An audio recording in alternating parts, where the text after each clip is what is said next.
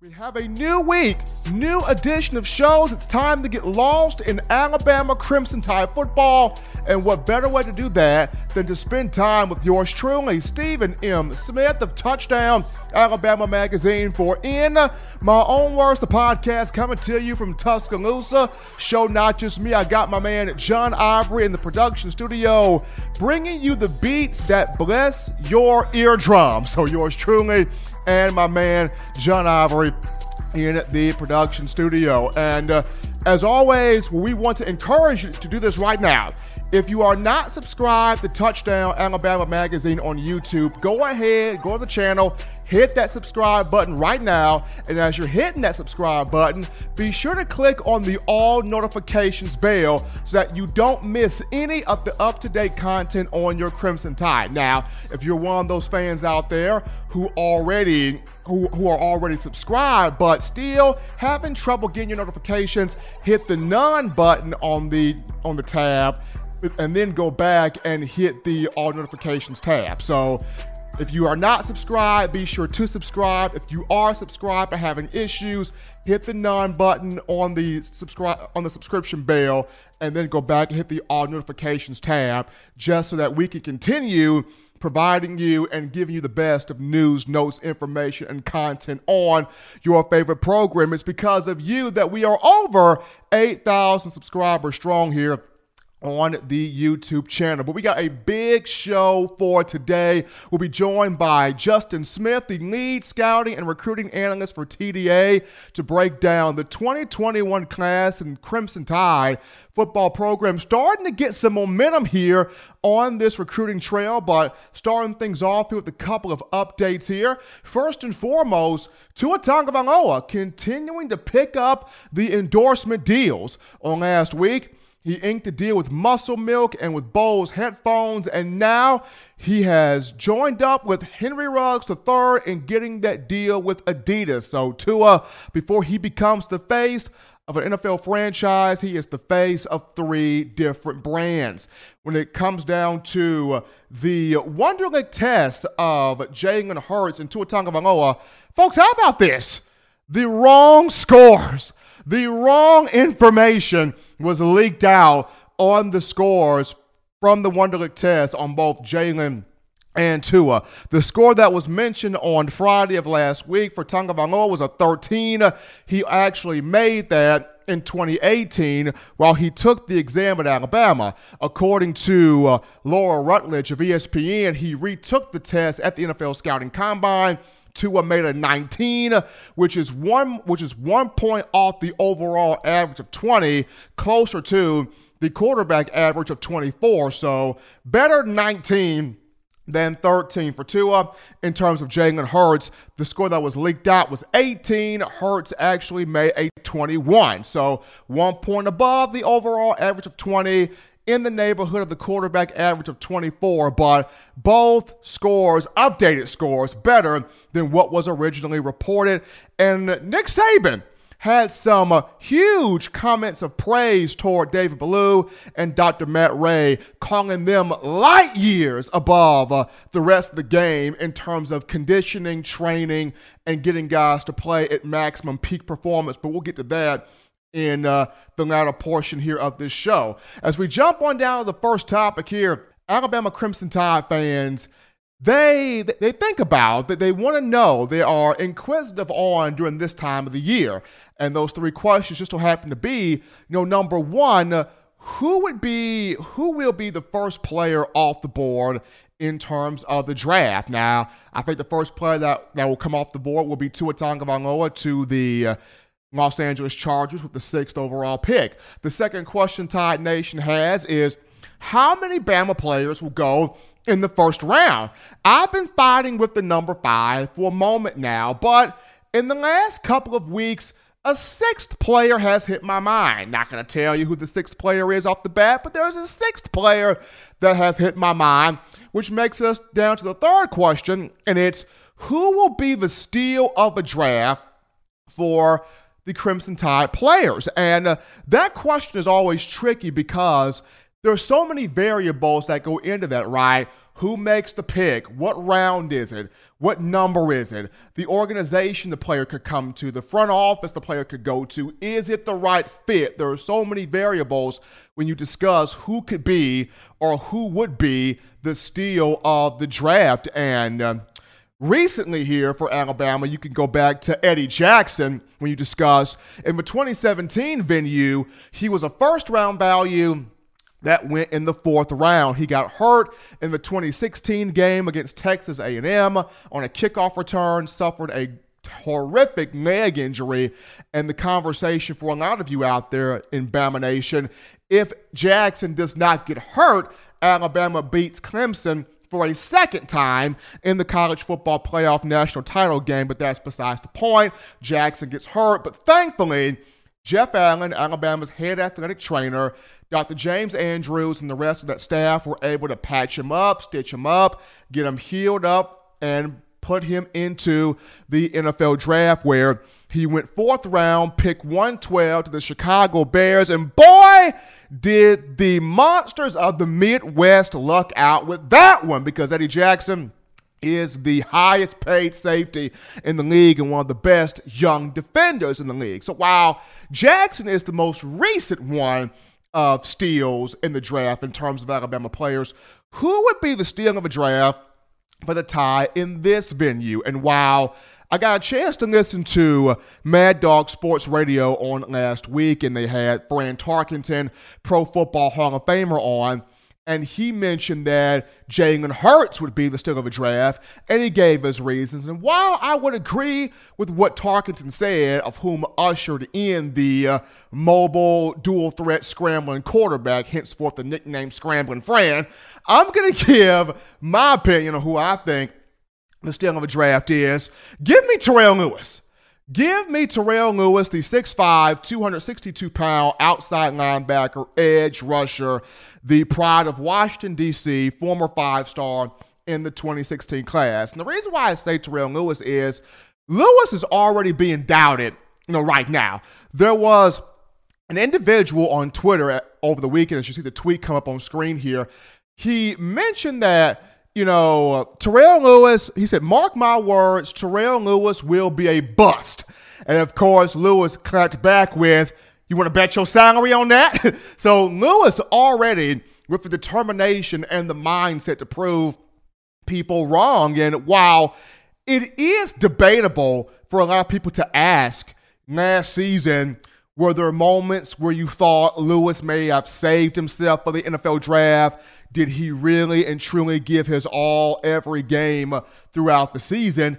Yes, that is debatable. Yes, that is up for discussion. Yes, you can make that thought. But when you watched him on the field, in 2019, there were moments where he took over. There were moments where he single handedly impacted football games.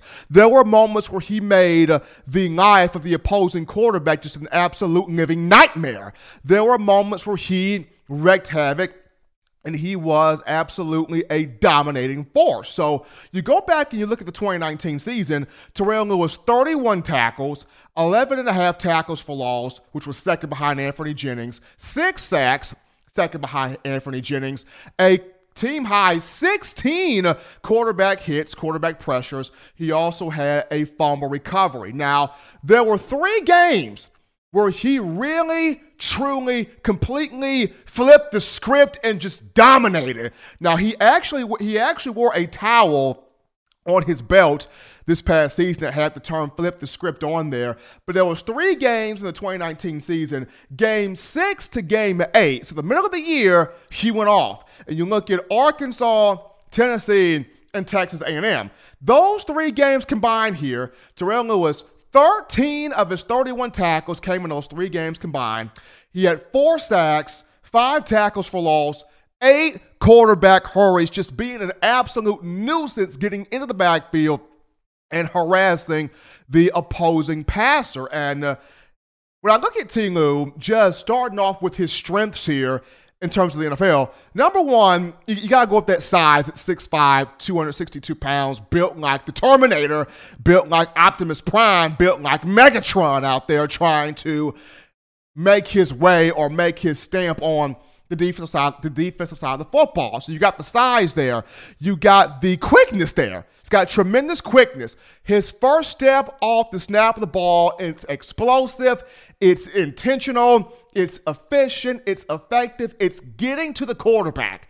How can I get to the quarterback? How can I affect the quarterback with my first step? So quick off the football, explosive off the football. He's got great footwork. Great feet in terms of shuffling the feet, uh, getting his way around offensive linemen, being able to either go inside, go outside. So you've got the footwork there. He's got power hands. Very, very good hand strike. Know, with the technique, shedding offensive linemen off of him, making his way into the backfield. He's got strong edge bending abilities.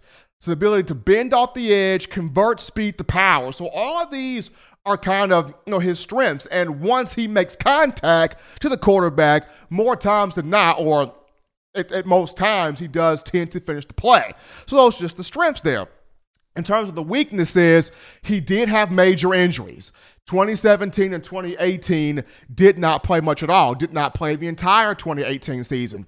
2017 season, got hurt in the season opener against Florida State, hurt his elbow, missed the majority of the year, did not come back until the Auburn game in the latter portion of the regular season. And despite the loss to Auburn, the Crimson Tide suffered there, did get a chance to play in the semifinal against Clemson and then made his appearance in the national championship game against, against Georgia, having that huge sack of Jake Fromm in the title game. So he's had some injuries. There are there are moments where he's not the best coverage linebacker, and in the NFL, they're going to be asking for you to play to play tight ends, to play running backs, being uh, flanked out, being flexed out. Why? He's going to be asked to cover in different systems, which is the reason why he's got to fit into that right system to where they may not ask him or demand of him or require of him to cover on certain situations on certain downs. He was never asked to be a coverage linebacker at Alabama. So coverage skills could use some work.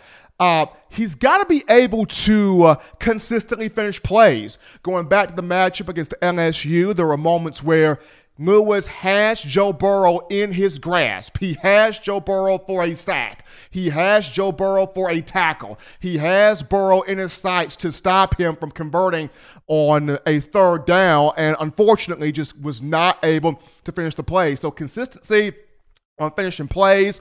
Got to get better with trusting his eyes. There are moments where Lewis tends to over pursue a play. So, he's got some strengths there, but He's got some weaknesses there that he has to work on. Now, according to NFL.com, he was given a grade of 6.29, which that grade means he will be a good backup with potential to become a starter. Good backup with potential to be a starter.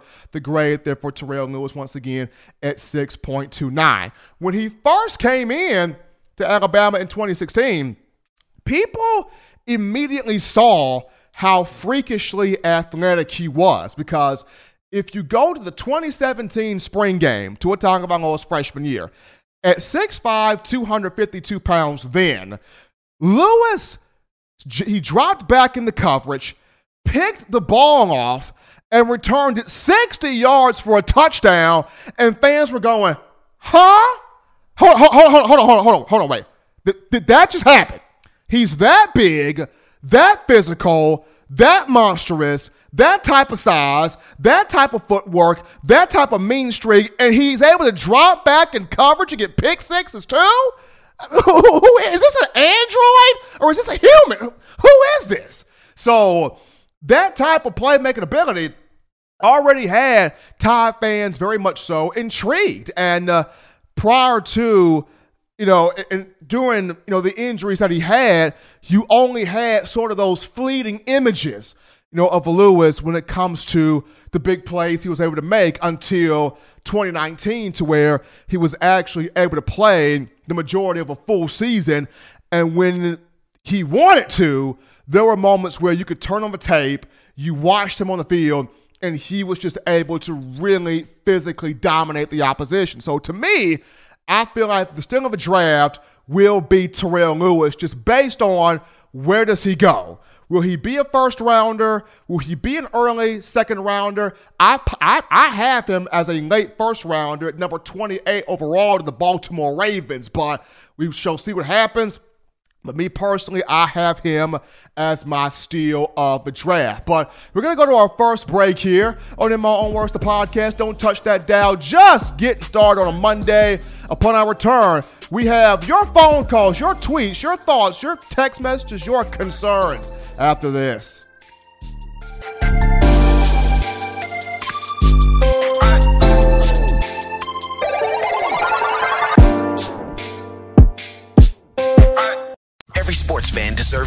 Representation. Whitwil Sports introduces to you the Tidal Towel. Wave that Tidal Towel in the air like you just don't care in support of Nick Saban and the Alabama Crimson Tide. Only $9.99 and it lasts a lifetime. Head on over to whitwilsports.com and get your Tidal Towel today.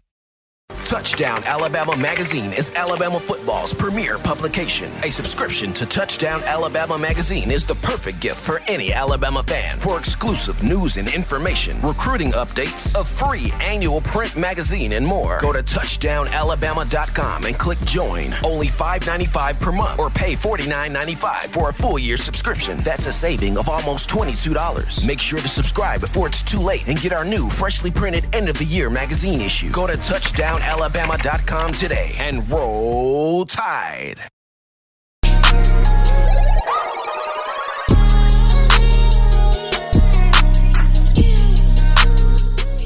We are back in from the break, rocking and rolling here. New week, fresh new energy on a Monday in my own words, the podcast with yours truly, Stephen M. Smith of Touchdown Alabama Magazine. And folks, as always, live in the YouTube chat line up. Drop your questions on the YouTube chat line. Get a conversation started. But it's your time though. 205 448 1358, the number to call in to let your voice be heard on the show. 205 448 1358. You can text with that number, leave a voicemail with that number. You can tweet the show directly at In My Own Words TDA. That's at In My Own Words TDA. You can also tweet me directly at Coaching M Smith on Twitter. But we go to our first caller on a Monday, Monday, Monday, and we pick up Waylon. What's going on, buddy?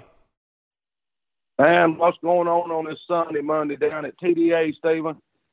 Man, going well, man. Going well. Awesome show. People are already livening up the YouTube chat line. So you can't get better than that, but just talking some NFL draft. Uh, who, do, who do you think could be the biggest steal, Waylon?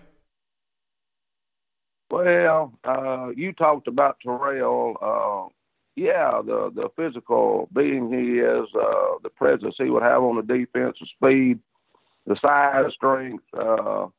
I think he held uh, off the accelerator a little bit at Alabama. I think he was gun shy. I think anybody probably would be after serious injuries to that effect. But uh, uh, he'll be one heck of a, a defensive uh, player. I see. Uh, I don't see where you could beat him myself if he gets the potential.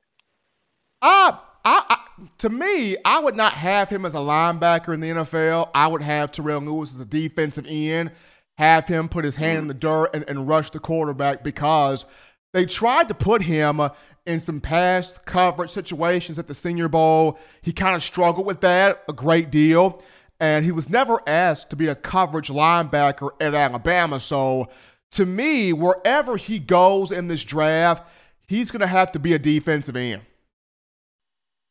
Yeah, that's where you put him. You take him away from linebacker, you put him on the edge of that line let him cut loose like Derrick Thomas used to and cause chaos in the backfield.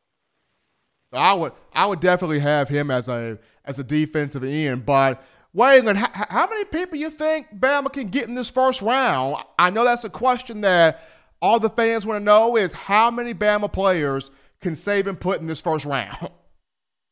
Ah, that's a good question, Stephen. I can't answer that question. We'll just have to sit back and uh, uh, and wait and see uh, uh, several. Uh, you know, it's going to be uh, the numbers are going to be up like they always are, and a lot of good. I mean, my goodness, the players that left Alabama, on, especially on the wide receiver side, it's going to go in the NFL in the first round. Quarterback, I mean, you got a lot of people there, Stephen. A lot of a lot of people going in the first round from Alabama. It's a bunch of them, man. But I got a chance to kind of, I guess, watch the. Well, I did watch the first two episodes of the Last Dance docu series of Michael Jordan, and watching that, I developed a whole new appreciation for Mike because Mike had to handle a circus, man. I'll put a comment on there. I know we got to get rolling here. There's some more people in the queue, but I will say they, this about that. Uh, I remember watching Bird and Magic and Kareem and all those guys go at it before before Michael and them and Scottie Pippen and them came along. The talent that team had. Look at the point guard. Look at look at the, look at what he's doing now as a head basketball coach in uh, in the NBA with uh, Steph Curry. I mean, come on, man. Those and I remember watching one time uh, uh, you know, Michael at North Carolina, and then Spud Webb, Spud Webb, five foot three in North Carolina State. Man, he was like a he was like a Atari game. He had springs in his shoes. Man, he could just go up and dunk the ball. Those guys would at one another's throat, man. Being at those schools, it was unreal. I I remember that stuff. It's so funny just just thinking about it. You know. I mean, it was crazy, man. I I'm excited for episodes three and four so that we can dive into the mind of one Dennis Rodman. Exactly, Mr. Rodman. Yeah, he was a character, probably the best rebounder in NBA history. There's a lot of them before him, but probably the best. But we had Mr. Marquis Maze on the show there Friday, and uh, I didn't get to do the little poem about him. I wish I could have. I should have had that written uh, while he was on the show. But since we've been talking so long here, we'll move on down the road and – and end with a poem and a three hearty chuckles there and hope a good Lord lets us come back on Wednesday. So here we go, TDA. Mission for Mr. Marquis Maze. Roses are red, the crimson makes people who play them blue. Mr. Marquis Maze was a two time champ. Was you? He streaked down the field and laid down the smoke. Greg tossed him the pass. He made DBs look like a joke. So thank you, Mr. Maze, for all you've done. You were a legend with two quarterbacks. Two quarterbacks. You made watching college football so fun. All right, we appreciate y'all down at TDA and all the fans on the podcast. Keep coming in here. We'll see y'all Wednesday night, Stephen, the good Lord willing. Bye bye. Be good, Wayne. Appreciate having him on. We're going to take our next call here. You're live on a Monday in my own words, the podcast. What's going on? What's going on, Stephen? It's Justin Riley, your friend from the Sportscast. What's going on? Oh man, we got the legend in the building. Justin, what's going on? Hey man, glad to finally be on. I want to talk to you a little bit about who I feel like is going to be steal of the draft. Let me hear you. Well, I gotta echo what you say, man. I feel like it's going to be Terrell Lewis. You know, for a couple of reasons. You know, one, you made the comment some folks didn't feel like he excelled the way that a lot of us hoped this past season, but I don't think that necessarily is all his fault. I feel like he was hindered because of what was going on defensively. You know, we had Mosley out, we had McMillon out, had a lot of players out that normally would have been there, and it, we we were playing with a defense that had to be adjusted adjusted according to what we had. So I feel like he was really limited in what he was really able to do and how we normally would have used him. So I don't feel like that should go against him. That's why, you know, we only saw him produce in spurts instead of the full deal. So I feel like we kind of missed out based on that reasoning. Uh, and then, too, man, what I really like about him, he is so explosive coming out of his stance. And he's so strong. I like that he has the ability to jab a blocker and basically hold them at bay for as long as he wants, not as long as the blocker wants, as long as he wants. Then when he feels like it's time for him to close in, he'll just toss him aside and go do his thing. But yeah, man, he's just so tough, and I think a lot of people are selling him short. I think the injuries uh, are, are on the minds of a lot of people. But like you said, man, this guy's some something special, and you, you said it right when I was thinking about it he came around the scene in that A Day game and just showed out. He absolutely did, and I I remember that play, Justin. It was you know Tua's freshman year. You had uh, I think he was trying to throw a slant or a screen or a dump pass, but he was trying to go in the flat, and all of a sudden I just see the six five freak of nature. He jumps back in the play, jumps back into coverage, picks Tua off takes it 60 yards to the house. Everybody's celebrating. Fans are throwing their beer everywhere. They're like, who is that? How did he do that? Like, it, it looked like Megatron playing football. I mean, that's what it looked like. And, uh, yeah. You, and, and you wanted you, you wanted more from Terrell Lewis, and I understand – you know, the, the massive injuries wiped out, you know, him 2017 and of course 2018 with the exception of some fleeting images. But 2019, uh, when he wanted to, oh, that man could take a game over. I, I, I felt so bad for Arkansas's Nick Starkel because he got hit so many times by Terrell Lewis.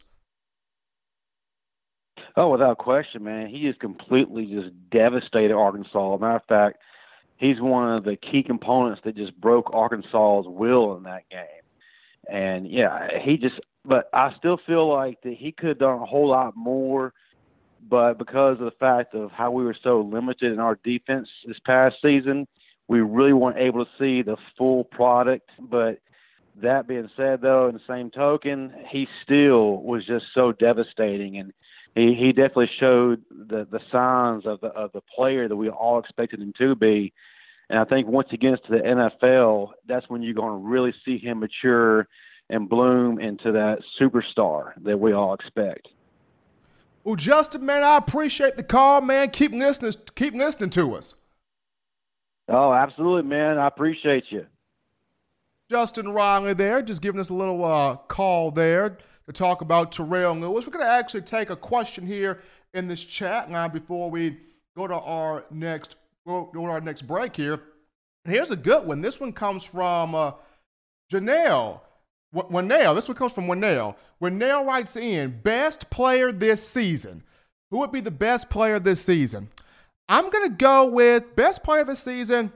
As much as I like Dylan Moses, and I think he'll be the most influential player, I think the best player this season will be Christian Harris.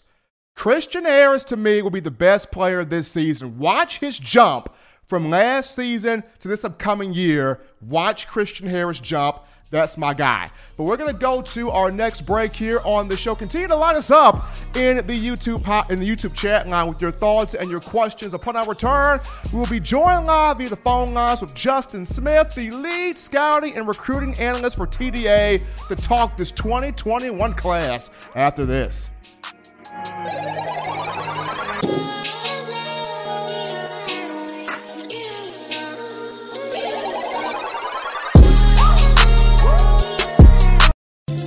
Want delicious home-style cooking, sushi, and hibachi, check out Otoro Hibachi in the University Mall in Tuscaloosa, Alabama. At home and you can't get away from the TV because the Crimson Tide is about to score? Don't worry, delivery is also available through Waitr and Crimson To Go. That's Otoro Hibachi in the University Mall in Tuscaloosa, Alabama. And make sure you let them know the good folks at Touchdown Alabama sent you. Touchdown Alabama Magazine is Alabama football's premier publication. A subscription to Touchdown Alabama Magazine is the perfect gift for any Alabama fan. For exclusive news and information, recruiting updates, a free annual print magazine, and more, go to touchdownalabama.com and click join. Only $5.95 per month or pay $49.95 for a full year subscription. That's a saving of almost $22. Make sure to subscribe before it's too late and get our new freshly printed end of the year magazine issue. Go to touchdownalabama.com alabama.com today and roll tide.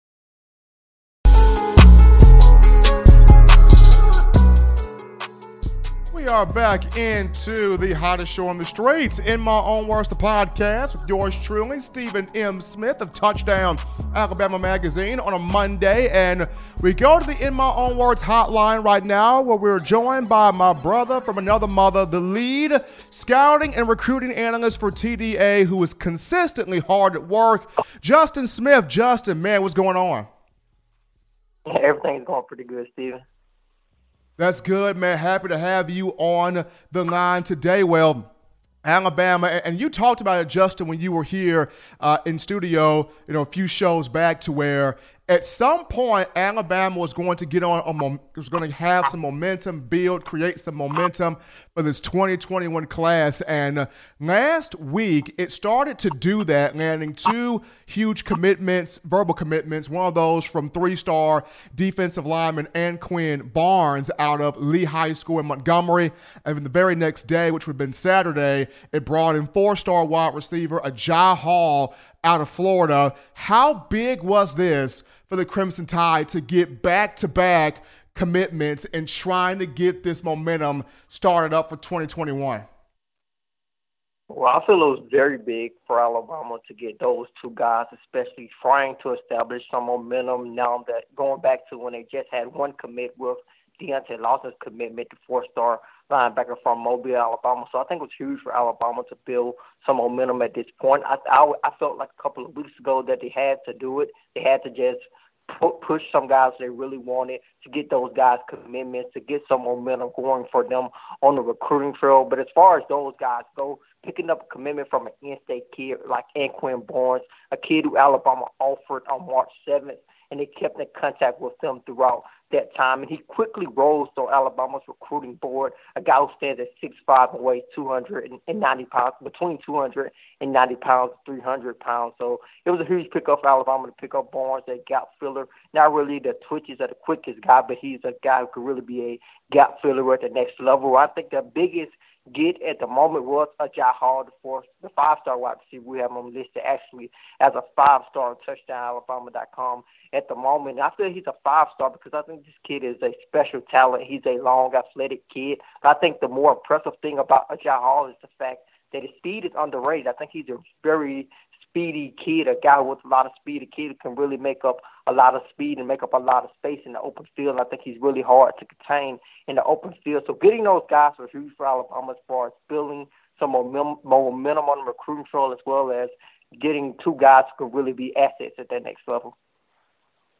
Now, Justin, you watch film on all of these young athletes. You watch film, you're at the games, you're scouting, you're on the road, you are literally the boots on the ground in terms of recruiting. Now, when you watch the tape of Hall and Barnes, what do these two give Alabama? What do they bring the Crimson Tide just from watching the film? Well, Anquin Barnes, I think he's a kid that will need, well, that will possibly need to develop some more. Of course, he's going to his senior season, so he's going to take a couple of more steps during his senior season at Robert Lee High School in Montgomery, Alabama. But I think he needs to improve on his speed and also add some more hand moves and more more um, quickness to his game to be a more competitive defensive lineman at the next level. But as far as the Agiye Hall goes, I think he's one of those kids that could come in and make an immediate impact. He actually was going to play for IMG Academy for his senior season before he transferred to Bloomingdale High School. I think it, was, it would have been more beneficial for him to possibly play for IMG Academy so you could go against some of the top talent in the country. But he would play play at Bloomingdale High School. But I still believe he possesses some of the some of a, a unique skill set with this long frame and this ability to really make up space with that speed and that long stride that he's ha- that he has. But he's also very athletic, so he's one of those wide receivers that can make those acrobatic catches. So that's why I feel Alabama's getting in their last two commits, and Agiye Hall and Anquin Barnes. Folks, if you're just tuning in to In My Own Words, the podcast on a Monday, hottest show on the streets, we are joined via the hotline by with uh, Justin Smith, the lead scouting and recruiting analyst for TDA, talking about this 2021 class. And uh, Justin, who are the next marquee names, or who are the uh, who are the next names that down the line that Nick Saban and this coaching staff trying to attack and get? Who, who are the next names? Right. Well, the in-state kids that I've always talked about would definitely be on the table. Guys like four-star linebacker Ian Jackson, four-star defensive tackle Tim McKinnon, the five-star athlete JaQuincy McKinstry, four-star linebacker Jeremiah Williams. All of those in-state guys would definitely definitely still be on Alabama's board. But as far as moving forward, some names to know, a name I would definitely want Alabama fans to know is Amarius Mims, a five-star offensive lineman who Alabama is recruiting in the 2021 recruiting class. This is a kid who I think Agiye Hall is going to really go after on the recruiting trail. He has a relationship with Amarius Mims. Both of those guys attended the Future 50 Media Day event in um, Florida. They also participated in the Alabama Future 50 camp. So I think Agiye Hall will really help Alabama with Amarius Mims. Alabama has been building some momentum with him at the Under Armour Future 50 Media Day event. He did talk about Alabama being a huge player in his recruitment. He said he, was, he will announce his commitment on October 14th. He had the top 10, so I think Alabama will be in his um, recruitment throughout the, throughout his recruitment at this point. So that's that's a, definitely a name to know. Another name I will keep an eye on is three-star defensive end Darrell Peterson out of Akron, Ohio, by the way of Hoban High School. Alabama actually pulled in a tight end from Hoban High School and Caden Clark in the 2020 recruiting class. And I think they're going there dealing Peterson pretty hard. He told me that Alabama's been in contact with them pretty much every other day throughout this recruiting dead period. Although he's rated as a three-star recruit, this is a kid who had 21, 21 tackles during his junior season, so he's not really a scrub, not really a kid that is not really a kid that stands up to that three-star rating. I think as his senior season comes up, I think he's going to make that jump and become a four-star on most recruiting sites. So those are two names I'll definitely keep an eye on, and especially the guy in state that I mentioned.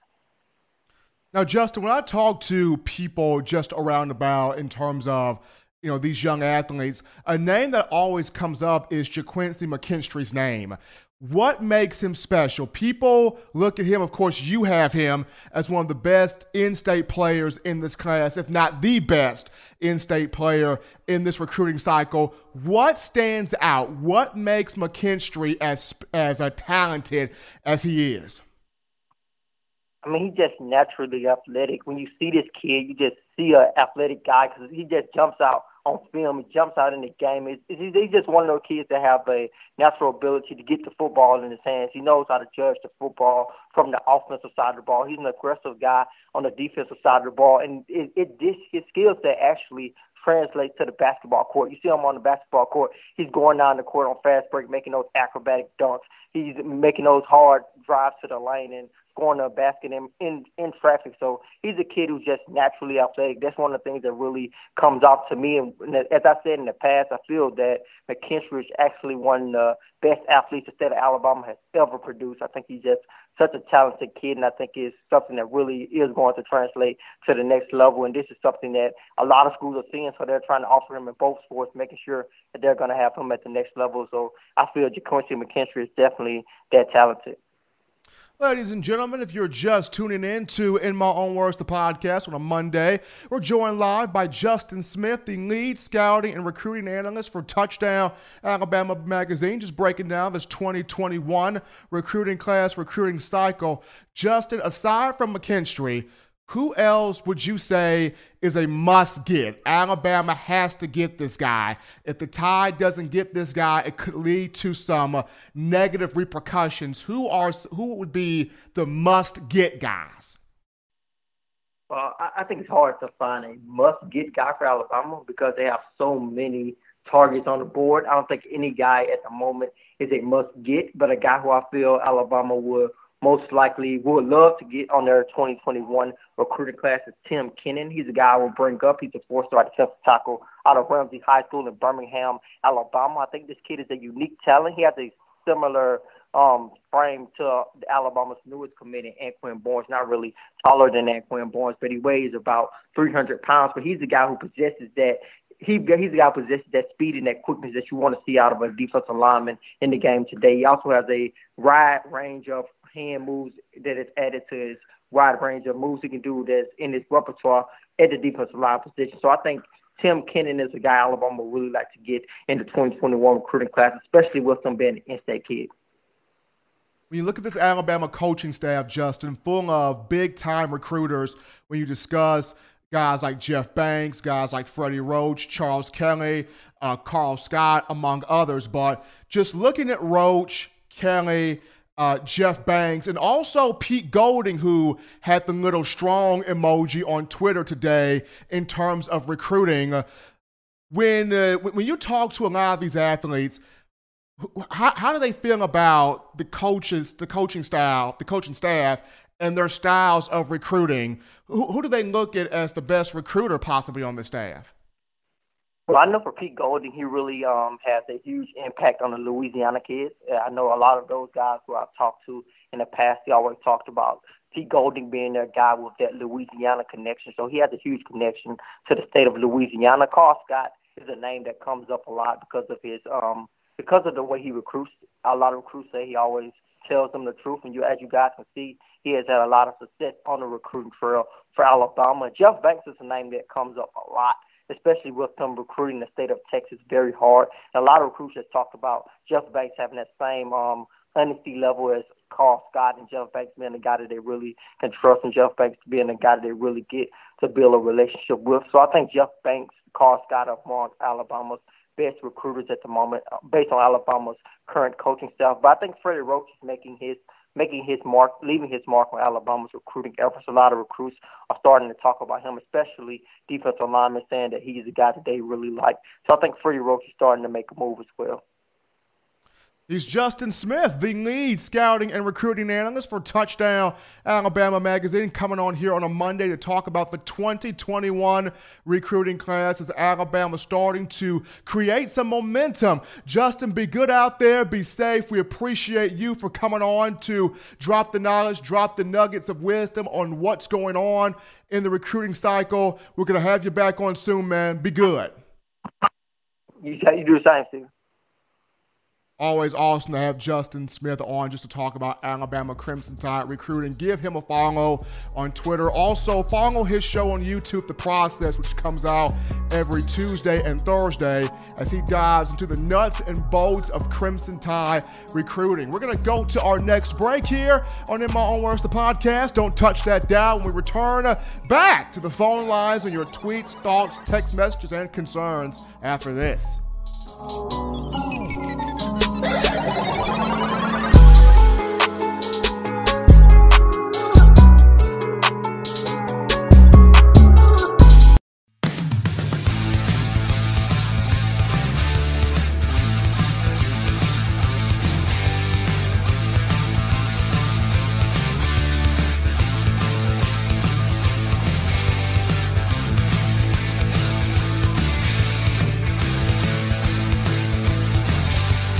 Menswear in the University Mall in Tuscaloosa. Touchdown Alabama Magazine is Alabama football's premier publication. A subscription to Touchdown Alabama Magazine is the perfect gift for any Alabama fan. For exclusive news and information, recruiting updates, a free annual print magazine, and more, go to touchdownalabama.com and click join. Only $5.95 per month or pay $49.95 for a full year subscription. That's a saving of almost $22. Make sure to subscribe before it's too late and get our new freshly printed end of the year magazine issue. Go to touchdownalabama.com alabama.com today and roll tide.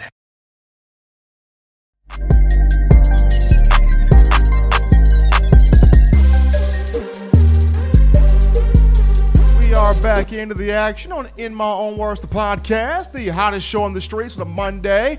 Yours truly, Stephen M. Smith of Touchdown Alabama Magazine. It's always good to get that recruiting news from the best scouting and recruiting analyst in the game, my man Justin Smith. But as we're back in here, as always, 205 448 1358, the number to call in to let your voice be heard. 205 448 1358. You can text with that number leave a voicemail with that number. We appreciate you guys lighting us up in the chat line. But before we go to a couple of those thoughts right there, I want to build on my point on Christian Harris will be the uh, team leader in tackles for loss in the upcoming season. And the reason why I feel that way is he's about to make a major jump between his freshman and his sophomore year at 6'2, uh, 244 pounds out of Baton Rouge, Louisiana. And this was a guy that, without Dylan Moses and without Joshua McMillon, he had to do a lot. He had to make the calls on the field. He had to get affirmation on those calls, confirmation on those calls. He had to fly into the gap, make tackles for loss. He, he kind of had to do everything, learn and grow on the fly, so to speak, as a young player.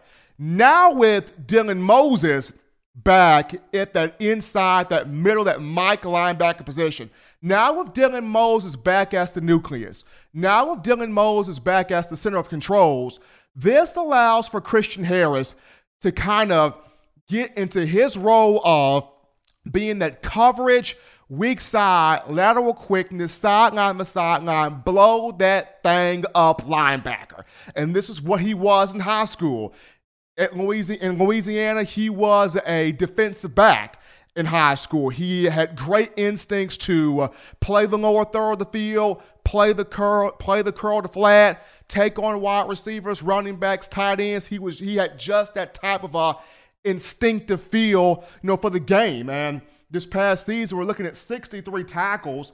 He was seventh among freshmen. He was fourth on the team. Uh, he had seven and a half tackles for loss, which was you know third on the team, but it was most among SEC freshmen.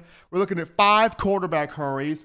This was a guy that through 13 games he was a freshman All-American from the USA Today and ESPN. He also made the freshman All SEC team from the league's coaches. And uh, along with his background as a defensive back, Christian Harris has tremendous initial speed, tremendous initial burst. He's got great lateral quickness. He's a very conscientious, very smart player. When Nick Saban talks about him, he always says Christian wants to do the right thing. He wants to make the right play. He wants to be at the right spot. He wants to be the one to make sure he's doing everything possible to help this team win. And he's got great burst. And uh, he can be the Robin to Dylan Moses' Batman. He can be the Robin right now. And uh, I look at Joshua McMillon as much as I like McMillon, and I do, smart, instinctive, he's got five years in the system. He's going into his sixth year. He's got good size, can be a tackling machine. As much as I like Josh McMillon, I would literally put him uh, an outside backer. I would have him an outside backer to push the likes of Chris Allen, Jarez Parks, Ben Davis, King Mwikuta. I would have McMillon outside because putting – Christian Harris next to Dylan Moses, that's going to enhance Dylan and that's going to enhance Christian. And kind of the reason why is if you're looking for national championships of the Saban era, 2011, 2012, 2015, and 2017, the uh, inside, the, the middle linebacker and the weak side backer position, they play off each other very, very well. The Mike linebacker is always the brain. The weak side linebacker is the heat seeking missile going, bruh, where do I need to go so I can light somebody up? But before I continue my point, we got a call in the queue. You're live on In My Own Words on a Monday. What's going on? Hello, Stephen. This is Tom Ellis from Cincinnati. How are you? Doing well, man. And yourself? I'm doing outstanding, sir. Um, I have a question about um, Jalen Hurts. Um, I didn't hear you mention him um, earlier on, so I just wanted to get your thoughts on maybe things you've been hearing about him specifically, um, and where you may think he might go, like with round, um, and maybe the team that's probably the best fit. I've been uh, kind of reading up on some draft stuff. Just would like to hear from someone who's you know been covering the team. And uh, I know he didn't play for us last year, but uh, would like to know a little bit more about Jalen Hurts. If you could uh, uh, provide me with your insight. I'd love to hear that. Jalen Hurts did really well at the NFL Combine, and well to the point to uh, a lot of people, a lot of scouts, including one Daniel Jeremiah, former scout now an analyst for NFL Network, talked on. He doesn't see Jalen getting out of the second round. I see Jalen. He, while he could be a late first rounder, somebody could trade back late in the first round and get him, I would not be surprised, but I could see him going second round, pick 48, pick 48 to the Pittsburgh Steelers. Just when you talk about Mike Tomlin, of whom is a great coach, one of the best in the league right now. Players will will run through a wall for Mike Tomlin, and then Ben Roethlisberger on the last leg of his career. He's probably got one, maybe two really good years left. And when you saw how Lamar Jackson adjusted, Kyler Murray adjusted, you know, guys like that, the dual threat mobile guys, how they adjusted so quickly to the game. Uh, Jalen Hurts, kind of in that same skill set, or definitely in that same skill set. I could, I would say this: Jalen Hurts to me, late first, early second round. I could see the Steelers in there. I could see the San Francisco 49ers making a play in there for him, possibly. I can look at maybe maybe the Seattle Seahawks pull that card to put somebody behind Russell Wilson, somebody that Russell can work with, train, help develop. So I look at Pittsburgh, San Fran, Seattle, just three of those teams that sort of come to mind. The uh, Seattle or San Francisco, but I can definitely see the Pittsburgh Steelers possibly trading up to get him, um, or select him in the second round. But I'm also curious to see if someone would actually trade up um, in the late first round, similar to how the Ravens picked Lamar Jackson. I know you mentioned him, and I believe that um, he's kind of showed the the entire world that uh, the dual threat is definitely a, a new thing um, in, the, in the NFL with the read option, and I believe Jalen does an excellent job with doing that. Um, I think he still struggles with anticipation, but um, I think Lamar Jackson, he had a lot of uh, critics that said that he he wasn't maybe the best thrower of the football or as accurate, and he really proved a lot of the the skeptics wrong. And I believe that Jalen, with the right system, the right quarterback coach, could probably uh, do the same. He's not as fast or as, as athletic as Jackson, um, but I do believe with a lot of his intangibles that some uh, team in the uh, um, uh, some some team in the late first round could definitely uh, trade up and get him. I see the exact same thing, but it's going to be fun watching the draft on Thursday night. But man, we appreciate the call. Keep listening to us. But we're going to actually go to our next break here on In My Own Words. Upon our return, we will get into Nick Saban's comments on David Ballou and Dr. Matt Rhea after this.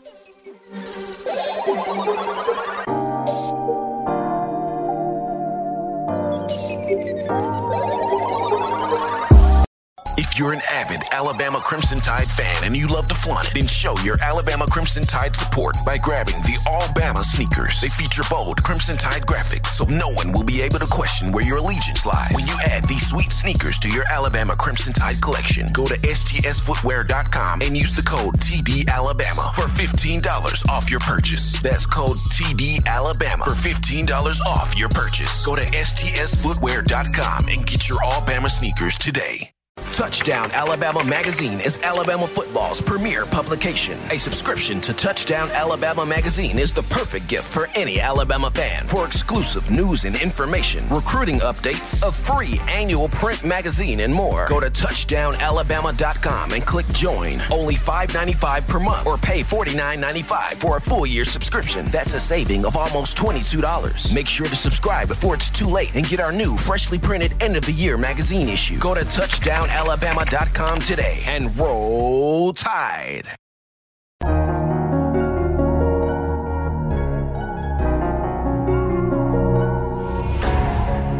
As we're back in on a Monday to the hottest show on the streets, the best form of Alabama football news, notes, and information in my own words. We discuss the superstars, the two hires Nick Saban made prior to the COVID 19 pandemic, that being uh, David Ballou and Dr. Matt Rhea coming from the Indiana Hoosiers, Indiana University, and ever since this, these hires, ever since the hires were made for both guys, with Ballou being the director of sports performance, Dr. Rhea being the director of performance science. Coach Saban has raved nothing but praise. He has showered, I should say, nothing but praise on these two individuals, in, in which they deserve it because uh, they have come in here to the University of Alabama. They have laid down some groundwork. They have brought in their philosophy, their training philosophy, their speed philosophy, their right sleep pattern, right eating pattern philosophy, and the players have bought in. Players are really enjoying and loving what's being done. Yes, it's different. It's not like what Scott Cochran had it the last 13 years prior to now, but they like the newness, they like the difference, they like the uniqueness, they like the challenge that Ballou and Matt Rhea are putting on, you know, each and every last one of those guys being the players. And while last week Alabama was supposed to have had its annual spring day, spring game, its A-Day game from Bryant-Denny, Coach Saban was on the Crimson Tide Sports Network out of Learfield, and the voice of the network is Eli Gold. And Gold spoke to Saban on for the average run of the mill fan, for the average Alabama fan that may not be that familiar with Ballou and, and Rhea, talk to us about those two. What made you so adamant? What made you so sure, so confident, so comfortable that this was the right move to bring into the program? And Saban talked about how he had known know, Ballou and Rhea for the last you know, four to five years. He studied what they did at IMG and uh, improving the speed training, improving the um, injury prevention. So he had studied those guys for the last four to five years. He saw what they did at Notre Dame. He saw what they did at Indiana. And he said those two guys were light years above everybody else, light years ahead of everybody else in the game when you discuss uh, injury prevention, speed training, performance training, sleep patterns, making sure every athlete is at, is at their tip top shape, their tip top you know, physical condition. And Saban discussed how, you know, Alabama, much like other programs, was still stuck in the old way of doing things, just having the traditional, typical strength coach. So, and uh, although he appreciate what Scott Cochran did, as much as we all appreciated what Cochran did, Saban was for a minute, for a while, looking at a different direction. He was wanting to take, you know, a different turn. And he had interviewed other strength, other coaches that were just simply strength coaches. He had even requested the help of guys in the NFL to understand, you know, why are we having all of these injuries? Why are we having all of these season-ending, you know, mishaps? What is the problem here? And uh, he came to grips with, you know, maybe we need, maybe Alabama needs to have a new outlook on this and, and bring in individuals that are savvy with the technology, keen on the analytics, and uh, look at things from a different perspective. So here is Ballou and, and Dr. Rhea, and according to Saban, the players have had no issues, no problems, no um, negative circumstances. Guys have been fine you know, with their academics. Guys have been fine with the Zoom meetings as the NCAA has relaxed the the restrictions on that. At one point, you can have two hours of chalk talk and coaches meetings and player meetings, but now it's eight hours. So you can really, you know, run through some film, run through some training, run through some some productivity to get you prepared to get on the field for a football season. Definitely crossing our all fingers in hopes that you know, we do have football in the coming fall. But you know, one of the things I like about Dr. Rhea, just in particular, is he looks at the sleep of these players. His, his whole mindset is if you get eight hours of sleep, right? If you get eight hours of sleep and you maximum and you perform at the maximum effort all of your other drills, your weight drills, your speed drills, your workouts that we um, that we uh, set out for you on the iPhone and on the Apple Watch, you get eight hours of sleep and do your appropriate uh, workouts you're going to be at 100%. You're going to be able to have maximum, maximum effort. Versus if you get seven hours of sleep, but do all the drills, it drops 10%. And then six hours of sleep, it drops another 10%, and then so on and so forth. So his whole idea of you got to have the right amount of sleep, and then that right amount of sleep will transition into you having that peak performance that's pretty interesting. That, that, that's a pretty big deal there when you discuss how all those analytics play out. So it's really fascinating how he goes into sleep taking or sleep playing a big role in the way you perform on the field, the way you perform in the weight room, the way you perform in, in everything. So he, he takes that aspect.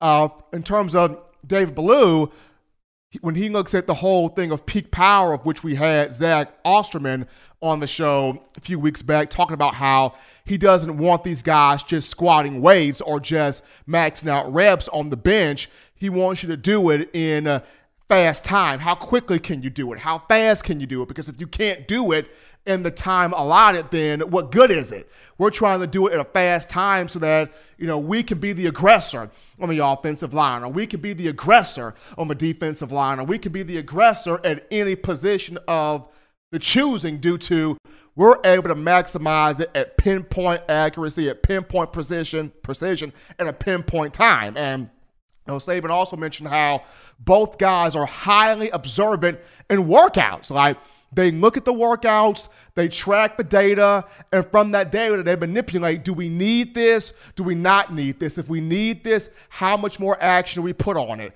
How much more force do we put on it? How much more time do we spend on it? If we need it and somebody's struggling with it, you know, what can we give them? What exercise? What workout? What maneuver? What what thing? What intervention can we have with this particular player to catch that player up to speed? Or if it's not really conducive to what we're trying to do as a football team, then Alabama does not have need of it. So, very intriguing how these two individuals have come in here.